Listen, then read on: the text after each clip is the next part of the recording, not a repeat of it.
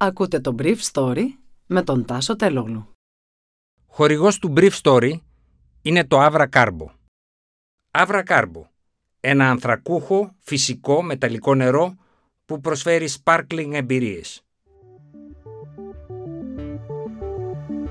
Καλημέρα σας. Σήμερα είναι 5η 16 Δεκεμβρίου 2021 και θα ήθελα να μοιραστώ μαζί σας αυτά τα θέματα που μου έκανε εντύπωση.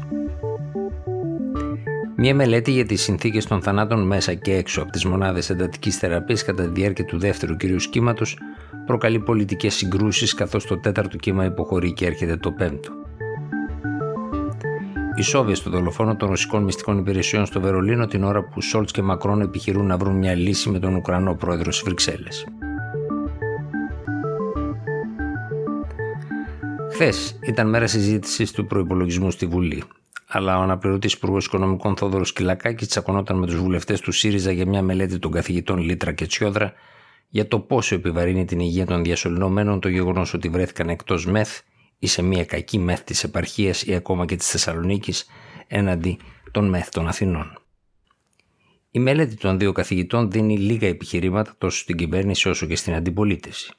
Στην κυβέρνηση, διότι από όσους διασωληνώθηκαν εκτός ΜΕΘ, το 88,4% έχασαν τη ζωή τους έναντι 62,2 εκείνων που την έχασαν στις ΜΕΘ. Όμως, όποιος διάβασε προσεκτικά την εργασία των καθηγητών Θόδωρου Λίτρα και Σωτήρη Τσιόδρα θα παρατηρήσει ότι όσοι διασωληνώνονταν εκτός ΜΕΘ ήταν κατά κανόνα μεγαλύτερης ηλικίας.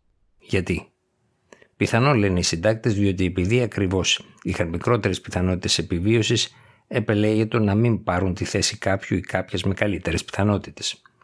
Αυτό δεν σημαίνει βέβαια οπωσδήποτε ότι θα γλίτωναν αν διασωληνώνονταν στη ΜΕΘ αλλά ούτε και αυτή η διαπίστωση είναι απόλυτη καθώς η νεκροί στη Θεσσαλονίκη ήταν μικρότερης ηλικίε. Οι δύο καθηγητές ομολογούν ότι δεν έχουν στοιχεία για τις νοσηρότητε.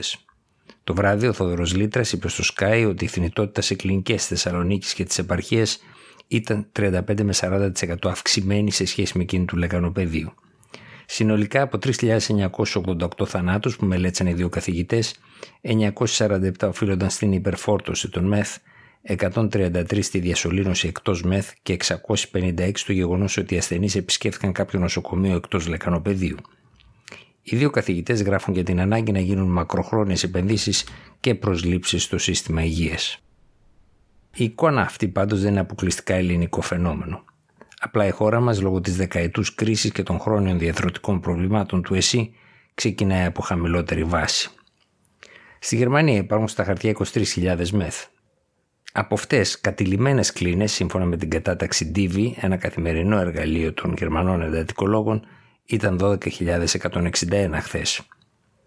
7.643 κλίνες υψηλής φροντίδας ήταν χθες κατηλημένες επίσης, όπως και 519 κλίνες που συνδέονται με το μηχάνημα εξωσωματικής κυκλοφορίας στο ΕΚΜΟ.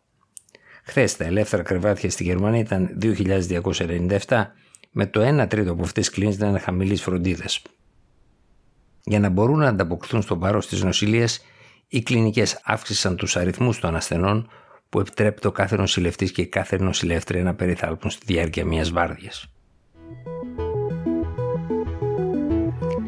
Ένα δικαστήριο του Βερολίνου στο Μοαμπίτ αποφάσισε χθες ότι η δολοφονία ενός Γεωργιανού στο κέντρο της πόλης το καλοκαίρι του 2019 ήταν πράξη που κατευθύνθηκε και οργανώθηκε από τις ρωσικές υπηρεσίες και για λογαριασμό του ρωσικού κράτους. Η αντίδραση του Ρώσου πρέσβη στη γερμανική πρωτεύουσα Τσάιεφ ήταν άμεση, χαρακτηρίζοντας την απόφαση πολιτική που θα επιβαρύνει τις ούτως ή άλλως τεταμένες γερμανο-ρωσικές σχέσεις. Ο καταδικαστής σε Ισόβε Βαντίμ Κράσικοφ είχε ταξιδέψει στο Βερολίνο μέσω της Γαλλίας και θα έβγαινε μετά το φόνο μέσω Πολωνίας. Τα πλαστά χαρτιά του έδειχναν ότι ήταν εργαζόμενος σε μια επιχείρηση της Αγίας Πετρούπολης, αλλά γρήγορα η πραγματική του ταυτότητα αποκαλύφθηκε. Θύμα του ήταν ένας Γεωργιανός αντικαθιστωτικός που είχε πάρει μέρος στον πόλεμο της Τσετσενίας. Αμέσως μετά την ανακοίνωση της απόφασης, το Γερμανικό Υπουργείο των Εξωτερικών παρήγγειλε τον Ρώσο πρέσβη στο κτίριο που βρίσκεται όχι μακριά από τη ρωσική πρέσβη στο Βερολίνο και ανακοίνωσε την απέλαση δύο Ρώσων διπλωματών. Οι δικαστές θεωρούν ότι ο Κράσικοφ βοηθήθηκε στην επιχείρησή του από επιτόπιο ρωσικό προσωπικό. Οι δύο διπλωμάτες θεωρούνται από τις γερμανικές αρχές εργαζόμενοι στη ρωσική υπηρεσία FSB.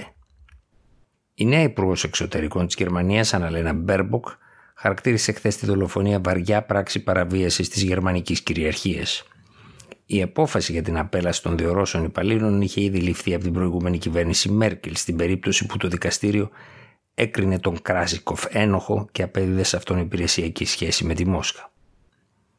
Εν τω μεταξύ, στη Σύνοδο Κορυφής για τη σχέση της Ευρωπαϊκής Ένωσης με την Ανατολή, ο Όλαφ Σόλτς επιδιώκει τη διατύπωση στο ανακοινωθέν κοινής θέση των Ευρωπαίων ως επίδειξη αλληλεγγύης με τη Γερμανία, αντίστοιχη με εκείνη που είχε δείξει η Ευρωπαϊκή Ένωση όταν το Ιράν τη δεκαετία του 90 είχε δολοφονήσει Κούρδους αντικαθεστωτικούς στο εστιατόριο Μύκονος του Δυτικού Βερολίνου. Χθες ο καγκελάριος Σόλτς μαζί με τον Γάλλο πρόεδρο Μακρόν συνάντησαν τον πρόεδρο της Ουκρανίας Ζελέσνη σε μια προσπάθεια να τον πείσουν να επανέλθει στη διαδικασία του Μίνσκ. Με αυτή να αναγνωρίζεται στους ρωσόφωνους πληθυσμούς της Ανατολικής Ουκρανίας διευρυμένη αυτονομία, κάτι που το Κίεβο δεν δέχεται. Ήταν το Brief Story για σήμερα 5η 16 Δεκεμβρίου 2021.